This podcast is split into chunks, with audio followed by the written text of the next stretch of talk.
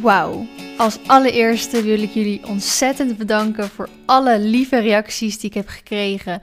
Zowel in mijn mail, in mijn DM, reacties. Ze kwamen echt overal vandaan op mijn allereerste podcast. Als het goed is, hebben jullie die natuurlijk allemaal nu wel geluisterd. En hij is gewoon zo goed ontvangen. Ik ben er echt mega blij mee. We zijn zelfs op plek nummer 9 binnengekomen in de hitlijsten van podcast. Dat is een top 200 of in ieder geval hitlijsten van podcast. Bizar. Top 9 binnenkomer. Echt heel vet. Heel, heel, heel, heel erg bedankt. En ook heel veel mensen zeiden dat ze nog nooit een podcast hadden geluisterd. En een soort van liefde hebben gekregen voor podcast door mij. Of juist een beetje sceptisch waren en zeiden: ja, podcast vind ik normaal gesproken niet zo leuk, maar die van jou vond ik wel echt heel vet. En ook de vraag met welke podcast ik dan allemaal luister, want ze zijn een soort verslaafd geworden aan podcast en ze willen meer, meer, meer. Nou, daar ga ik aan het eind van deze podcast ga ik daar dieper op in. Dan ga ik jullie alles vertellen over de mensen, de podcast die ik luister. Maar we hebben vandaag natuurlijk ook weer een onderwerp waar ik over ga praten. Het onderwerp is wat bij mij in 2019 best wel centraal heeft gestaan. En ook al was 2019 een prima jaar voor mij. Ik heb een hoop geleerd, een hoop gedaan. En vooral op het gebied van zelfontwikkeling dus. Als ik de woorden onrust, stress erbij pak, dat zijn dan zeker kernwoorden die mij in 2019 getekend hebben. Het afgelopen jaar heb ik een aantal keuzes gemaakt. Ik heb een hoop dingen nee opgezegd en met een hoop dingen ben ik ook gestopt die ik al jaren deed, maar waar ik gewoon na al die jaren nog steeds, ook al hoe vaak ik het ook deed, hoe lang ik het ook al deed, onrust en stress bij ervaarde. Een van deze dingen is dat ik heel lang shows heb gegeven. Ik vertelde jullie natuurlijk in mijn vorige podcast dat ik bij Penny begonnen ben. En dat we namens Penny onze allereerste shows op Horse Event mochten geven. Nou, ondertussen zijn we vijf jaar verder en heb ik vijf jaar lang shows op Horse Event gegeven. En niet alleen op Horse Event, maar dat is meestal het evenement dat iedereen wel kent. Want het is het grootste paardenevenement van Nederland. Maar ook heel veel shows op open dagen van Maneges gehouden. Uh, andere activiteiten. En hoe vaak ik dit ook deed, het werd eigenlijk alleen maar erger. De zenuwen die ik van tevoren had. En bij de kleinere shows was dat misschien maar een paar dagen van tevoren. Maar zoals de echte grote shows was dat misschien soms wel een maand van tevoren. En ik ervaarde zoveel onrust hierin. Ik ervaarde zoveel zenuwen en op de dag zelf stress. Ik ben iemand dat als hij stress heeft, kan ik niet eten. Nu ben ik al niet de meest volle persoon en heb ik echt veel moeite met aankomen. Dus voor mij is het niet zo goed als ik een week lang niet eet. En dat ervaarde ik ook met mijn horse event vier jaar geleden volgens mij. Toen ben ik soort van bijna flauw gevallen. Had ik echt een paniekaanval. Moest ik echt eventjes gaan zitten omdat het gewoon niet meer ging. En daardoor heb ik al jarenlang, ja, ongeveer anderhalf, twee jaar, zat ik over na te denken om dus gewoon maar te gaan stoppen met shows geven. Alleen shows geven, de meet and greets, dat was wel waar ik ook mijn kijkers kon ontmoeten. En waar de kijkers ons konden zien en waar ze dan ook Marley konden zien. Dus ik voelde dat wel een beetje nou ja, als verraad. Ik vond het niet fijn om daarmee te gaan stoppen. En ook elke keer als ik dan weer een show had gegeven, dan dacht ik ook... joh, waar heb ik nou moeilijk over gedaan? Waar heb ik nou al die zenuwen voor zitten maken? Het was toch eigenlijk gewoon prima? En zo vertelde ik mezelf elke keer weer gewoon weer doorgaan. Totdat op een gegeven moment gewoon eigenlijk niet meer ging. En heb ik de beslissing gemaakt om te gaan stoppen met shows geven. Tegelijkertijd stopte ik ook met iets anders. Niet alleen met shows geven, maar ik stopte ook bij de Penny. Bij de Penny heb ik dus vier jaar lang video's gemaakt. Wat begon op vrijwillige basis, één keer in de maand. Wat overging op betaalde basis, één keer in de week. Op een gegeven moment kwam er een andere Penny Reporter bij. En hoefde ik het nog maar één keer in de twee weken te doen. Maar toch, ook al klinkt één keer in de twee weken niet veel, het was wel veel. Want wij werken met paarden. En als het dan een keer een week lang slecht weer was, moest er toch een video online komen. Al had ik net slecht nieuws gekregen over mijn tweede paard Olympus, dat hij voor anderhalf jaar naar de wei moest, omdat hij blijkbaar best wel wat lichamelijke ongemakken had, moest er gewoon een video online komen. Dat maakte allemaal niet uit. Als ik ziek was, moest gewoon een video online komen. En zo heb ik heel veel video's voor Penny gemaakt. En natuurlijk, nogmaals, ik heb echt een super tijd voor, bij Penny gehad, dus niks ten nadele van hun. Maar zo heb ik heel veel video's voor Penny gemaakt waar ik niet achter stond, omdat ik er meer tijd voor wilde hebben. Of omdat ik het gaas moest opnemen. En dat leverde gewoon stress op, dat leverde onrust op. Dus ik heb halverwege 2019 heb ik besloten dat ik eens ga stoppen met al die dingen die mij onrust geven. En niet alleen daarom, maar daar komen natuurlijk verder ook nog op. En dat zijn dus twee hele belangrijke keuzes geweest van iets wat ik al jarenlang deed. En ik ben op de dag van vandaag nog zo ontzettend blij dat ik die keuzes heb gemaakt. En natuurlijk heb ik daar een hoop haat op gekregen. Mensen die zeiden namelijk, joh, shows geven, dat hoort erbij. Dan moet je maar aan wennen aan die zenuwen. Je moet er maar dit, je moet dat, je moet dat. Shows geven is niet iets wat erbij hoort. Nee, administratie is iets wat erbij hoort. Facturen opsturen is iets wat erbij hoort. Onderhandelen met een sponsorcontract is iets wat erbij hoort. Shows geven is iets waar je voor kiest, waar je een keuze in hebt. Het is niet iets wat erbij hoort en wat je maar gewoon moet doen. Ik vind sowieso, als je niet in iemands schoen hebt gestaan, dan vind ik niet dat je het recht hebt om te oordelen erover. En buiten dat, als je wel in mijn schoen hebt gestaan en je hebt ook shows gegeven op grote evenementen, de ene persoon gaat er beter mee om dan de andere persoon.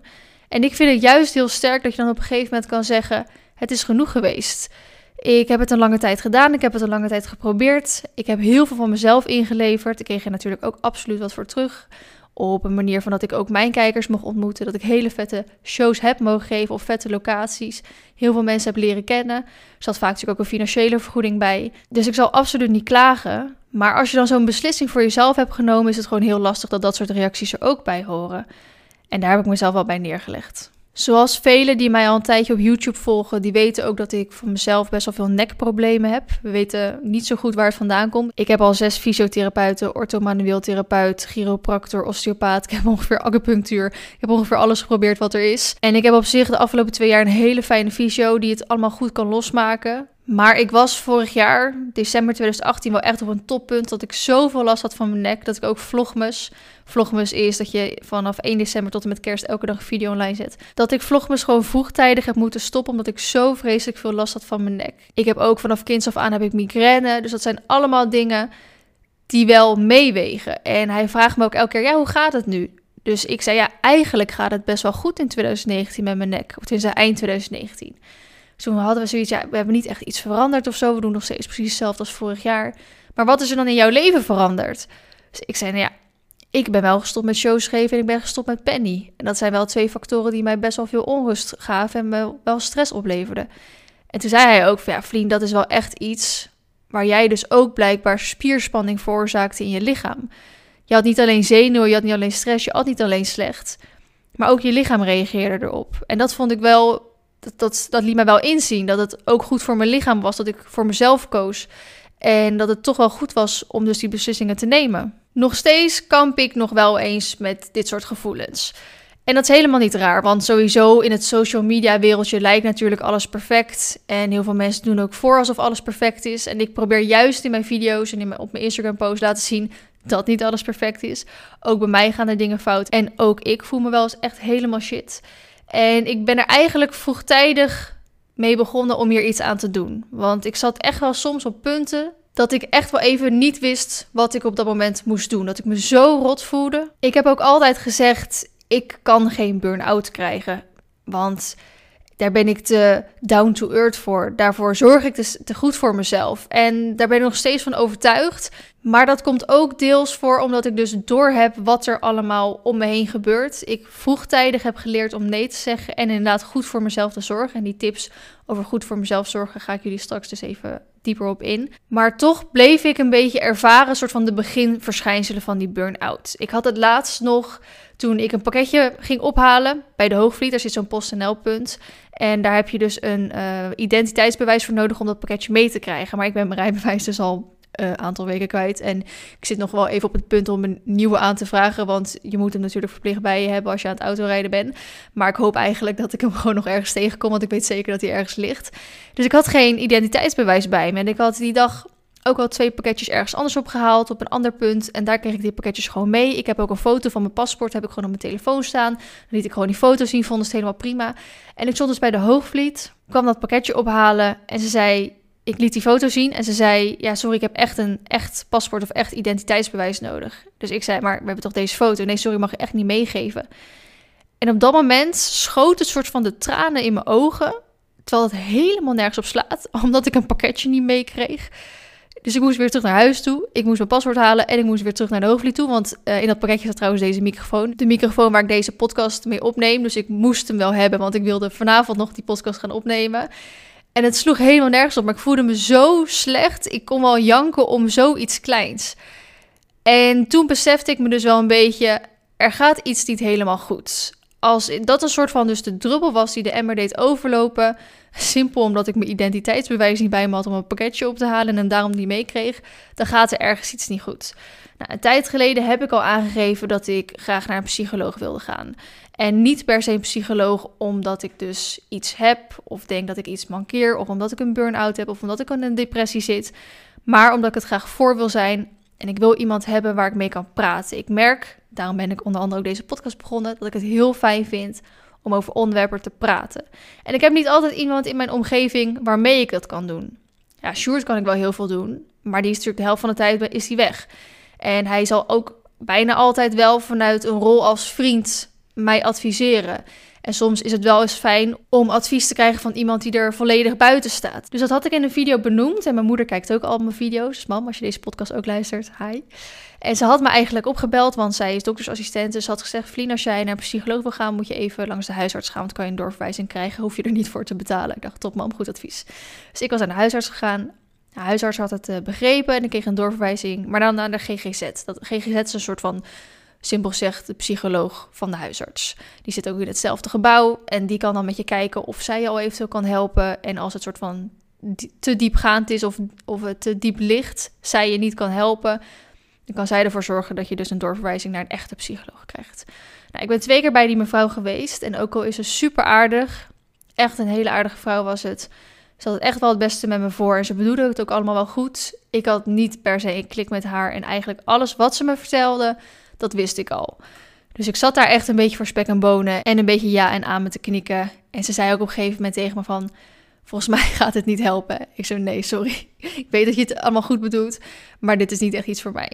Dus we waren eigenlijk zover dat we een doorverwijzing naar een psycholoog gingen regelen voor mij. Alleen daar moest je een soort stempel voor krijgen. En we hebben toen eventjes een soort vragenlijst zijn we doorgegaan. En uiteindelijk kreeg ik dus de stempel obsessieve compulsieve dwangstoornis. En dat wordt ook wel OCD genoemd in het Engels. En voor de mensen die paarden hebben, die zullen OCD kennen als een los botfragmentje in de been van een paard. Daarvoor heb ik wel eens een paard moeten af laten keuren, waardoor ik hem niet kon kopen helaas. Maar ik kan ook, ook gewoon niet uitspreken en ik kan het niet onthouden, dus ik pak het er weer even bij obsessieve compulsieve dwangstoornis. Het kan trouwens ook zijn obsessief compulsieve persoonlijkheidsstoornis of gewoon obsessief compulsieve stoornis. ik weet niet meer zo goed welke stempel ik had gekregen. En dat was een stempel die ik een soort van kreeg en die ik nodig had om naar een psycholoog toe te gaan. Het was niet een stempel, het is wel een stempel waar ik me redelijk in kon vinden. Ik vind het niet heel erg om een stempel te krijgen, maar het is niet alsof ik die stempel echt verdiende, want zo erg was het helemaal niet bij mij. Er waren bij die OCD twee varianten als ik het niet helemaal goed zeg, sorry, maar ik weet het ook niet heel erg een paar weken geleden alweer. Ben ook niet helemaal aan thuis. Maar er waren twee varianten. Dat je dus iets uh, qua handelingen kan doen en qua mentaal. Dus handelingen bijvoorbeeld, je moet tien keer per dag je handen wassen, anders gaat er iets niet goed. Of je moet uh, zes keer je veter strikken, anders gaat er iets niet goed. Nou, dat heb ik gelukkig allemaal niet. Maar wat ik wel heel erg heb, en dat heeft dus met mijn werk te maken, is dat ik het beste wil doen mogelijk. En dat ik iedereen te vriend wil houden. En als er iets niet duidelijk is of ik krijg een haatreactie, dan wil ik graag met diegene in discussie gaan zodat we eruit kunnen komen. Ik wil iedereen graag te vriend houden en ik wil voor iedereen alles het beste doen en dat voor iedereen naar de zin maken. Maar dat kan niet. Ik wil een soort iedereen opvoeden of zo. Want als ik een reactie krijg die ja, een beetje haatachtig bedoeld is, dan wil ik diegene, dan boeit het me niet zoveel wat diegene zegt, qua inhoudelijk. Maar het gaat me er dan om hoe diegene het zegt. Dat ik zoiets heb van, maar hoe je dit nu tegen mij zegt. Volgens mij is dat niet de manier hoe je ouders je opgevoed hebben. Of is niet de manier hoe we met elkaar horen te communiceren. En dat, daar heb ik inderdaad wel een beetje last van. Dat ik het gewoon zo graag goed wil doen. En daar heb ik natuurlijk in de vorige podcast ook al over gepraat. Dat uh, je niet voor een team moet gaan, maar dat een zesje of een zeven ook helemaal prima is. Zal er ook wel deels mee te maken hebben. Maar die stempel kreeg ik een soort van bij de GGZ. En ik moest daarna zelf op zoek gaan naar een psycholoog. Dan zou zij daar eventueel contact mee opnemen. Zouden we kijken of we het dus op die manier konden doen. Nou, nu moet ik zeggen dat het op dit moment best wel goed met me gaat. Dat ik veel minder last heb van die gedachten. Ik weet niet hoe het precies komt. Misschien door deze podcast. Misschien omdat het niet zo koud meer is buiten. Ja, je weet nooit waar het allemaal precies door komt. Maar ik heb voor nu niet echt het idee dat ik echt nog naar een psycholoog toe moet en dat ik er echt heel erg veel last van heb. Maar ik dacht, ik ga het gewoon proberen. Want stel, over een paar maanden heb ik weer een soort terugval. Dan vind ik het wel fijn als ik dat ook weer voor kan zijn. Hoe ik trouwens merkte dat het praten met een psycholoog mij heel erg goed deed, was omdat ik tijdens mijn tour, ik heb een tour gedaan door Nederland en België heen, was deels schoolopdracht, deels om mijn volgers te kunnen ontmoeten. Was echt super vet om te doen. Doe ik nooit meer, want daar heb ik heel veel stress aan overgehouden. Maar was wel heel vet om te doen achteraf. En we gingen dus ook met die tour naar Groningen toe. En dat was de allereerste keer. We hadden dus vijf locaties waar we heen gingen. Groningen was de eerste locatie. En daarin vertelde ik ook dat ik het heel spannend vond en dat ik echt een week van tevoren niks heb kunnen eten. En uiteindelijk stond er dus in de meet and greet rij een meisje bij mij in de rij met haar moeder. En haar moeder zei, vriend, ik ben psycholoog. En als je ooit wil praten over dingen, want het is heel erg herkenbaar met wat je allemaal zegt, dan weet je me altijd te vinden. En ik heb altijd met dat meisje heb ik altijd uh, contact gehouden. En ze zei ook altijd van, het aanbod van mijn moeder staat nog steeds. Ja, alleen ze wonen helemaal in Groningen. Nou, ik woon in Midden-Nederland, dat is gewoon anderhalf, twee uur rijden. Dus was er nooit echt van gekomen. Nu waren zij toevallig een paar weken geleden waren ze in de buurt van Ede. En toen hebben we mij afgesproken bij mij op stal. En toen heb ik echt bijna twee uur lang met die moeder gekletst over heel veel verschillende dingen. En dat heeft me heel goed gedaan. En ook al waren de dingen die zij zei, waren al heel erg bekend voor mij en wist ik eigenlijk wel. Het was toch wel fijn dat zij die dingen mij weer even duidelijk kon maken. En dan dacht ik, oké, nu weet ik dit, hier ga ik aan werken. Maar je merkt toch alweer dat je na een week weer in oude gewoontes terugvalt. Dus had ik voor mezelf besloten dat ik het wel fijn vond als ik bijna elke week of elke maand met iemand kon praten. Nou, ik heb dus onderzoek gedaan, want ik moest dus van die vrouw van de GGZ moest ik dus iemand gaan zoeken in Ede, waar ik dan een doorverwijzing voor kon krijgen. Ben ik bij één psycholoog ben ik uitgekomen en ik ben bij één natuurcoach ben ik uitgekomen. Ik heb nog niet het belletje gehad om een uh, soort doorverwijzing te regelen. Ik weet ook niet of voor die coach of er ook een doorverwijzing nodig heb of dat dat gewoon normaal is en dat je daarvoor moet betalen of dat dat ook weer vergoed wordt of wat dan ook. Maar ik denk wel dat ik het ga doen, omdat ik, wat ik zeg, ik wil het wel voor zijn voor als het de volgende keer nog een keer gebeurt. Maar op dit moment ben ik op zich wel weer in een redelijke happy place. Maar waarom ik hier wel over praat, ook al heb ik er dus op dit moment niet zoveel last meer van, is omdat het blijkbaar een onderwerp is waar heel veel taboe op zit. Voor mij was het gewoon, ik ben heel erg open, ik vertel echt alles. En voor mij was het gewoon, oké, ik voel me niet goed, wat ga ik eraan doen? Waar, hoe kan ik er op tijd bij zijn? Kan een psycholoog daarmee mij mee helpen? En ik heb dat gewoon verteld. En blijkbaar is dat voor zoveel mensen was dat een taboe. En dan niet een taboe dat ze het raar vonden dat ik dat zei, maar dat ze het juist knap vonden dat ik het zei. En dat ik daar zo open over kon praten. Dus dat als ik daar iemand mee kan helpen, dan doe ik dat natuurlijk heel graag. Oké, met dat deel van het verhaal wil ik graag aangeven dat het niet erg is om onrust te ervaren, stress te hebben. Maar dat het wel belangrijk is dat je nagaat waar het dan vandaan komt. En dat je eventueel ook die delen uit je leven kan elimineren. Dus zoals bij mij dus het shows geven en het, en het nog video's maken dan voor Penny, wat dus niet alleen voor mezelf was. Dat leverde het bij mij op en ook natuurlijk wel een aantal andere dingen. Maar deze heb ik kunnen elimineren uit mijn leven, waardoor het in ieder geval een stuk beter ging. Wat ik ook heel erg merk, waar ik onrust van krijg, is het lezen van reacties van mensen over andere mensen.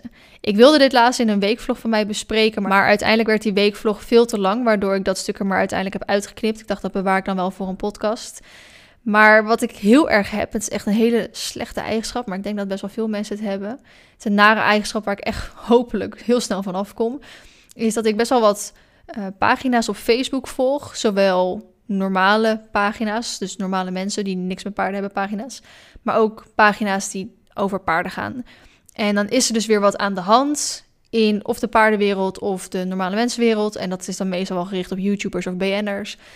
En ik ken die BN'er dan meestal niet persoonlijk, maar ik volg die dan ook. En ik heb ook een bepaald beeld van die persoon. En dan is er iets gebeurd, ze zijn uit elkaar, die is zwanger.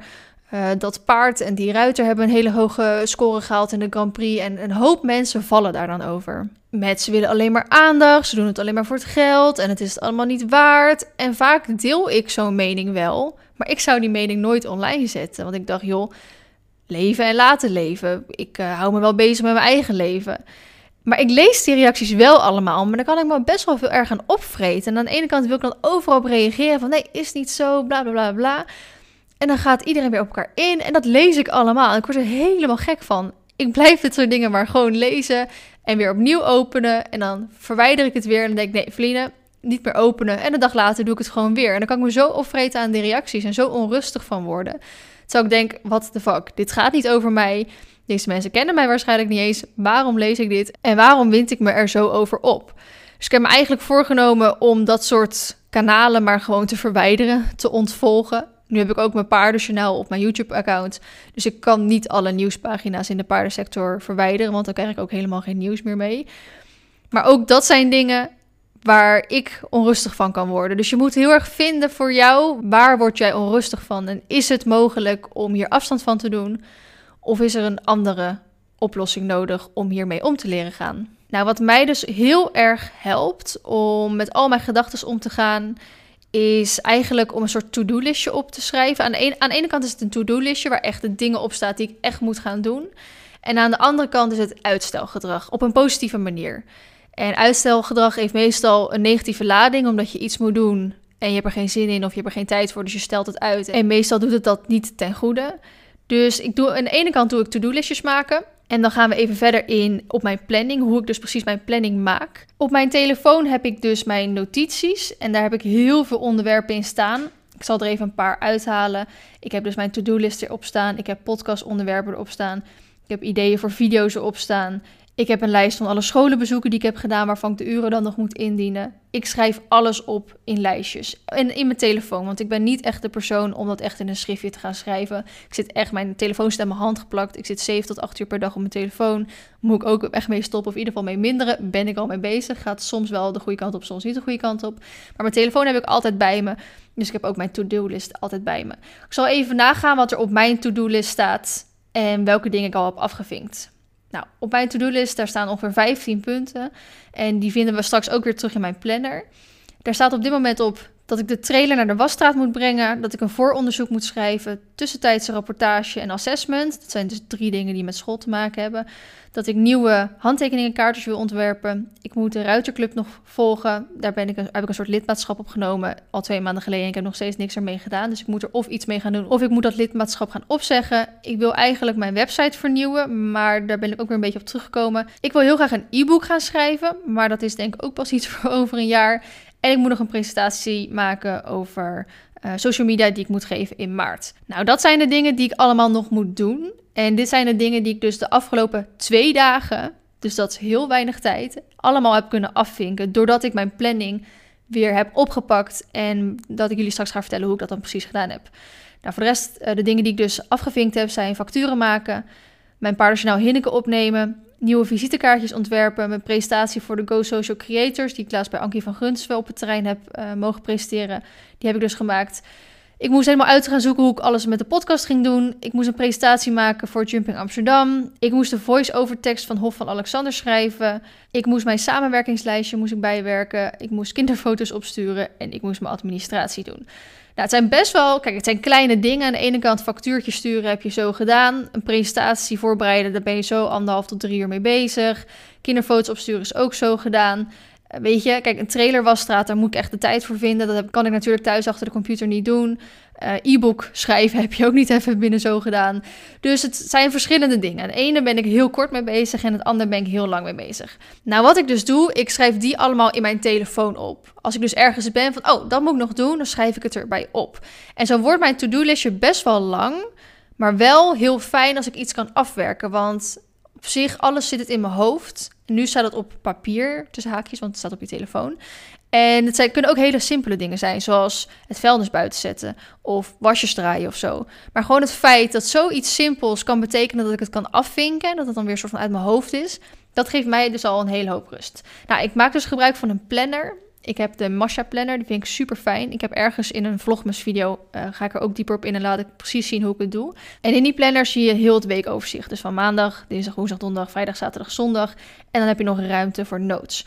In die notes schrijf ik alles, alle to-do dingetjes op. Dus dan pak ik mijn telefoon erbij, hou ik hem ernaast. Alle to-do dingetjes schrijf ik daarop wat ik die week gedaan wil hebben. Dus ik schrijf niet alles op, want sommige dingen zijn dus ook om pas over een paar weken of volgende week of zelfs over een jaar of zo pas te doen. Dan schrijf ik alles op wat ik die week gedaan wil hebben. Of ik het wil gedaan hebben, of dat ik het moet gedaan hebben. Dat zijn wel twee verschillende dingen. Maar in principe schrijf ik daar alles op. Ik heb dus bijvoorbeeld nu twaalf dingen gepland staan die ik deze week wilde doen. En daar kwamen dus nog een aantal dingen bij. Zoals ik moest gaan uitzoeken naar welke psycholoog ik toe wilde. Ik moest facturen maken, ik moest mijn shoplog nog afmaken. Ik had de shoplog wel deels opgenomen, maar was ik niet helemaal tevreden over. Dus ik wilde een ander deel opnieuw opnemen en dan moest ik hem nog editen. Nou, trailer wassen, Hinneke opnemen. Ik moest mijn vooronderzoek, mijn tussenrapportage nog maken.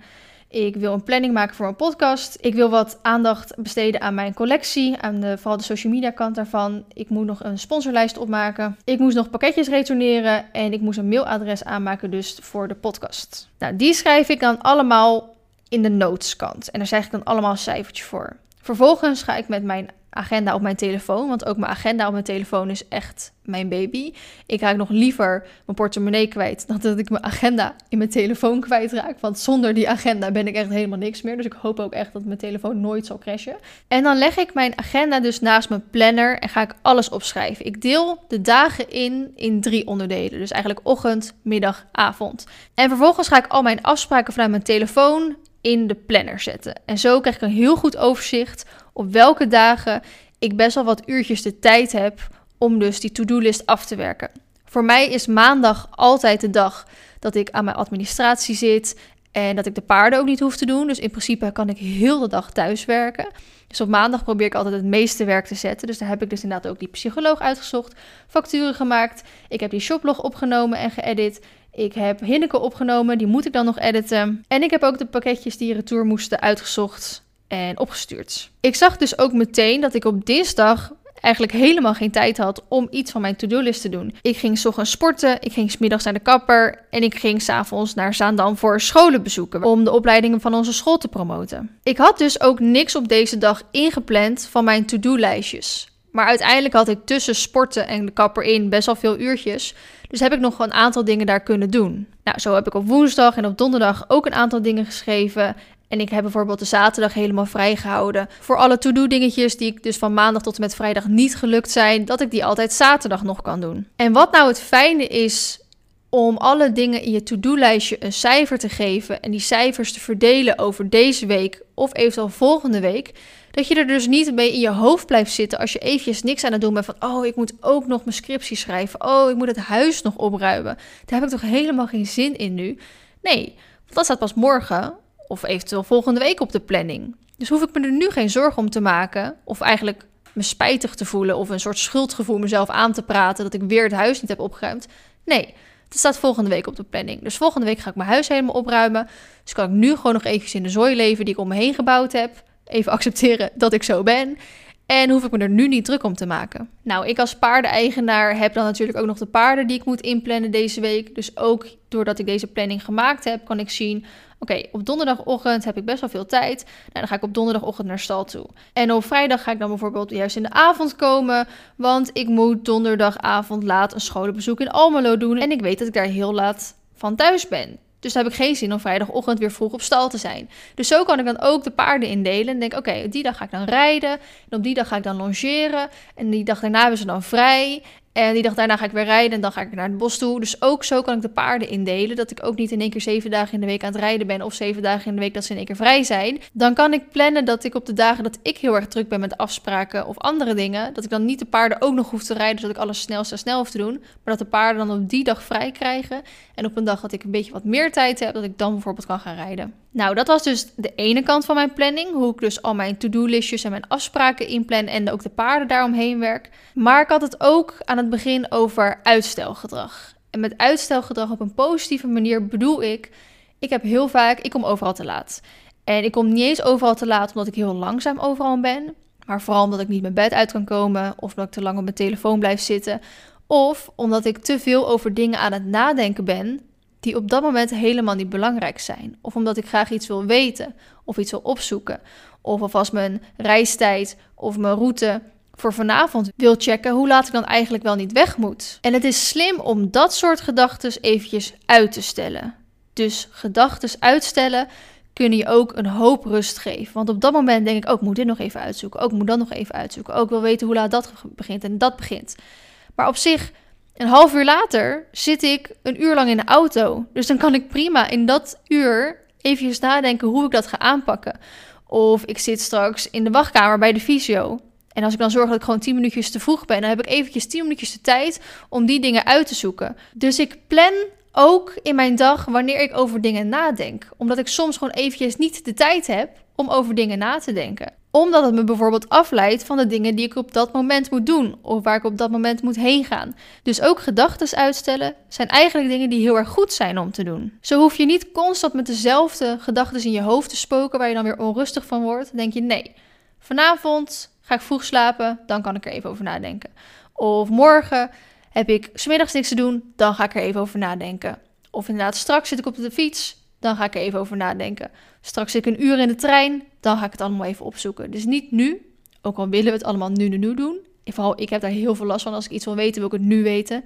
En niet pas over drie uur, wil ik het nu weten. Maar ik heb mezelf moeten aanleren, nee, het hoeft niet nu. En wordt er niet slechter van als ik het niet nu weet. Dus vanmiddag heb ik een uurtje de tijd, dan ga ik er even over nadenken. Verder is het natuurlijk ook mega belangrijk dat je ook leert nee zeggen. En dat je je niet overal voor hoeft te verantwoorden. Ik heb daar heel veel last van. Ik wil me overal voor verantwoorden. Want zoals ik eerder heb aangegeven, ik wil iedereen tevreden houden. Dus als ik bijvoorbeeld iemand afzeg of een afspraak afzeg, dan heb ik voor mezelf het idee dat ik echt mezelf moet verantwoorden met echt een fantastische reden.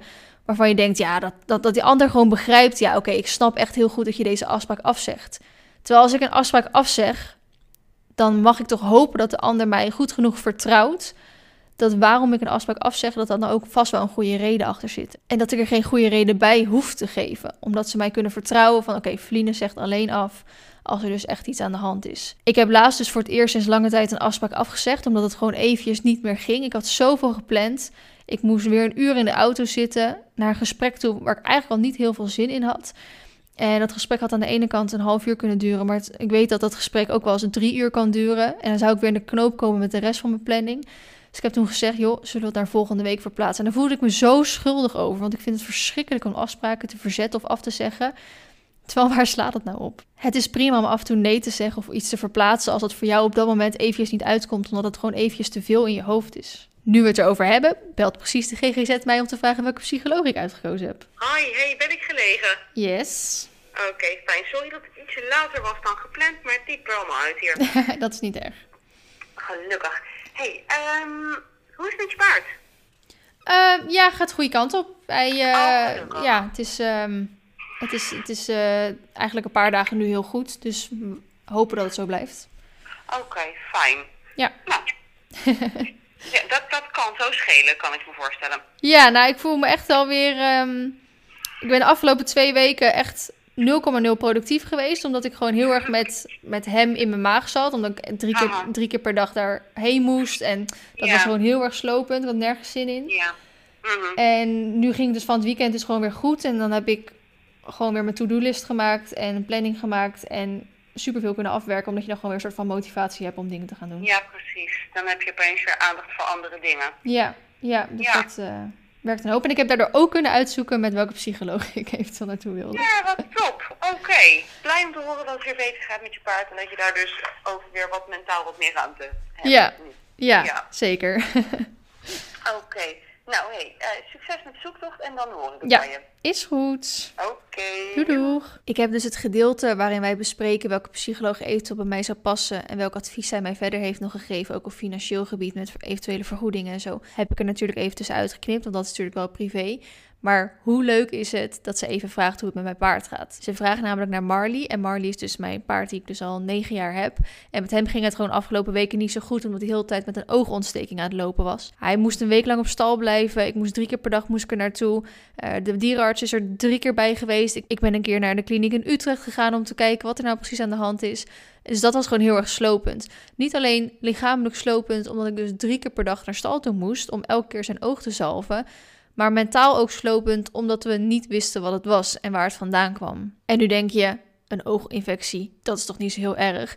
Nee, kan het ook niet zijn, hoeft het ook niet te zijn, maar het kan ook wel heel erg zijn. Als in, het kan zijn dat zijn ogen bijvoorbeeld uitgehaald moet worden omdat het te erg is. En wat een aantal maanden geleden bij mij op stal gebeurd is, is dat een paard van een vriendinnetje van mij, waar ik best wel vaak mee ging buitenrijden, ook ineens met een ontstoken oog op stal stond. Dat wilde ook niet weggaan, is ook naar de kliniek in Utrecht gegaan. Daar bleek iets aan de hand te zijn waardoor dat ogen dus uitgehaald moet worden. Nou, dat is allemaal goed gegaan, is hij weer terug naar stal gekomen. En een paar dagen later begon zijn andere oog, moest zijn andere oog er ook uitgehaald worden. En eindstand werd hij dus ook ingeslapen.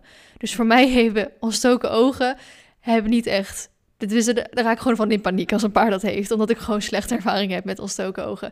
Dus daarom was ik gewoon afgelopen twee weken was ik echt een beetje... Ik functioneerde gewoon niet, omdat ik daar zo druk mee was. Oké, dat wilde ik er nog even tussen zeggen. Nu weer terug naar de originele podcast. Oké, ik weet niet welk gedeelte ik van dat telefoongesprek in mijn podcast heb gelaten. Maar ja, ik weet niet of je hebt kunnen horen. Het was gewoon een hele lieve vrouw. En uh, het is heel fijn hoe ze meedenkt. En ik heb dus weer iemand extra uh, benoemd gekregen. Met wie dan eventueel als psycholoog... Uh, goed bij mij zou aansluiten. Dus dan ga ik van de week eventjes iedereen bellen. En ook natuurlijk het financiële plaatje even uh, bespreken. Of je zelf ding moet betalen of daar eventueel goed van kan krijgen.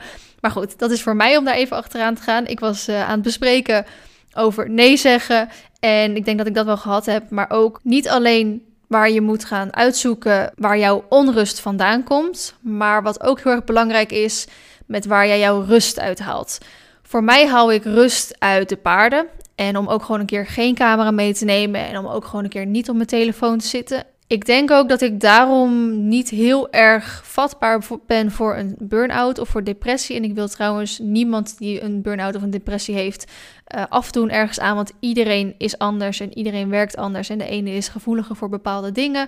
Uh, maar voor mij is het, denk ik, dat het op deze manier werkt. Maar omdat ik dus met de paarden omga en ik daar al een hele hoop rust uit haal. Maar ook uitslapen is voor mij echt iets. Ik heb echt mijn slaap nodig. Ik heb wel eens tegen mijn fysio volgens mij gezegd of tegen mijn sportcoach: ik wil niet meer voor tien uur. Ik wil nooit meer voor tien uur s ochtends uit mijn bed komen. Dat is voor mij een soort van het perfecte leven. Nou, dat gaat natuurlijk nooit lukken.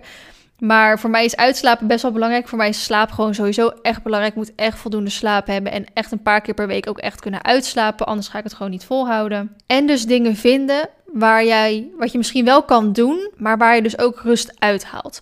Dus ik ben heel slecht in stilzitten. Een boek lezen vind ik heel leuk om te doen op vakantie, maar thuis heb ik daar niet zoveel behoefte aan en hou ik daar niet zoveel uit. Voor mij is dus gewoon iets simpels als lekker Netflix kijken, daar hou ik heel veel rust uit. Of als ik op de wc zit, een spelletje spelen, dan kan ik daar rustig gewoon een half uur zitten. En dat spelletje spelen kan heel erg hersenloos zijn, maar dat zijn wel de dingen waar ik mijn rust uit haal. En wat ik mezelf dus ook een beetje verplicht om elke dag te doen. En wat ik dus ook mezelf toelaat om elke dag te doen. En niet als ik dus een Netflix-serie aan het kijken ben. Of weer een half uur lang een spelletje aan het spelen ben. Want dat ik denk, oh wat zonde van mijn tijd. Ik had ook dit en dit, dit kunnen doen. Nee, want tijd voor jezelf, rust voor jezelf in je dag of in je week inplannen is ook heel belangrijk. Is misschien nog wel belangrijker. Het moraal van deze podcast is dat je gewoon moet zorgen dat er een overzicht komt. Een overzicht, wat geeft jou onrust, wat geeft jou stress. Een overzicht, wat geeft mij rust? Kan ik daar mezelf meer uurtjes voor geven in de week of op de dag? En hoe ziet mijn planning eruit? En hoe ga ik daar mijn to-do-list en zelfs de uurtjes waar ik over dingen kan nadenken, hoe ga ik die daarin plannen? En dat heeft voor mij echt een hele hoop geholpen. Er zullen vast nog honderd andere dingen zijn. Hoe je met onrust om moet gaan. Hoe je planningen kan maken. En hoe je beter voor jezelf kan zorgen. Maar dit zijn de dingen die ik afgelopen maanden heb geleerd en die voor mij werken. En die ik dus ook jullie kan leren. Ik ben zelf natuurlijk helemaal geen coach. Ik heb nergens voor gestudeerd. Ja, straks hippische bedrijfskunde, maar niet om iemand te adviseren ergens in. Of over gezondheid bijvoorbeeld. Dus ik wil ook niet zeggen, je moet dit doen en dit gaat ook voor jou werken. Maar dit heeft voor mij geholpen. Dus misschien heb jij er ook wat aan. Nou, en dan zou ik jullie nog vertellen welke podcast ik dan precies luister. Ik heb dus echt superveel DM's gekregen van vrienden. Naar welke luister jij? Dus ik ga ze even allemaal langs. Ik ben met podcasts in aanraking gekomen door Pretty Basic. Pretty Basic is een Amerikaanse podcast. Nou ja, hij wordt gemaakt door twee Amerikaanse meiden, namelijk door Alicia Marie en Remy Ashton. En Alicia Marie is mijn favoriete YouTuber uit Amerika. Haar video's kijk ik altijd. En zij is dus een podcast begonnen met haar beste vriendin. En die onderwerpen gaan over van alles en nog wat. Het gaat over gewicht verliezen, mentale gezondheid, meiden dingen, jongens. Het gaat gewoon over heel veel verschillende dingen. En daarom is het dus iets waar ik een beetje hersenloos naar kan luisteren. Waar ik dus mijn rust ook weer uit kan halen. Ook al praten deze meiden echt zo snel. Ik krijg heel vaak de opmerking dat ik heel snel praat. Ik probeer in de podcast echt op te letten dat ik dus heel langzaam praat. Of nou, langzamer dan dat ik normaal gesproken zou doen. Deze meiden praten echt heel snel. Dat ik het soms ook even moet denken van oké, even terugspoelen. Wat zeiden ze daar? Nou, die podcast volg ik dus al meer dan een jaar. En zo ben ik dus in aanraking gekomen met podcasts. Omdat zij dus dat gingen lanceren. En oh tof, dat ga ik luisteren. Nou, kort daarna is haar zus Ashley ook met een podcast begonnen, ook met haar beste vriendin Taryn. En hun podcast heet Unsolicited Advice. Het is ook een Amerikaanse podcast. Super goed dus om deze twee te luisteren als je ook je Engels wil verbeteren. En hun podcast gaat over advies geven.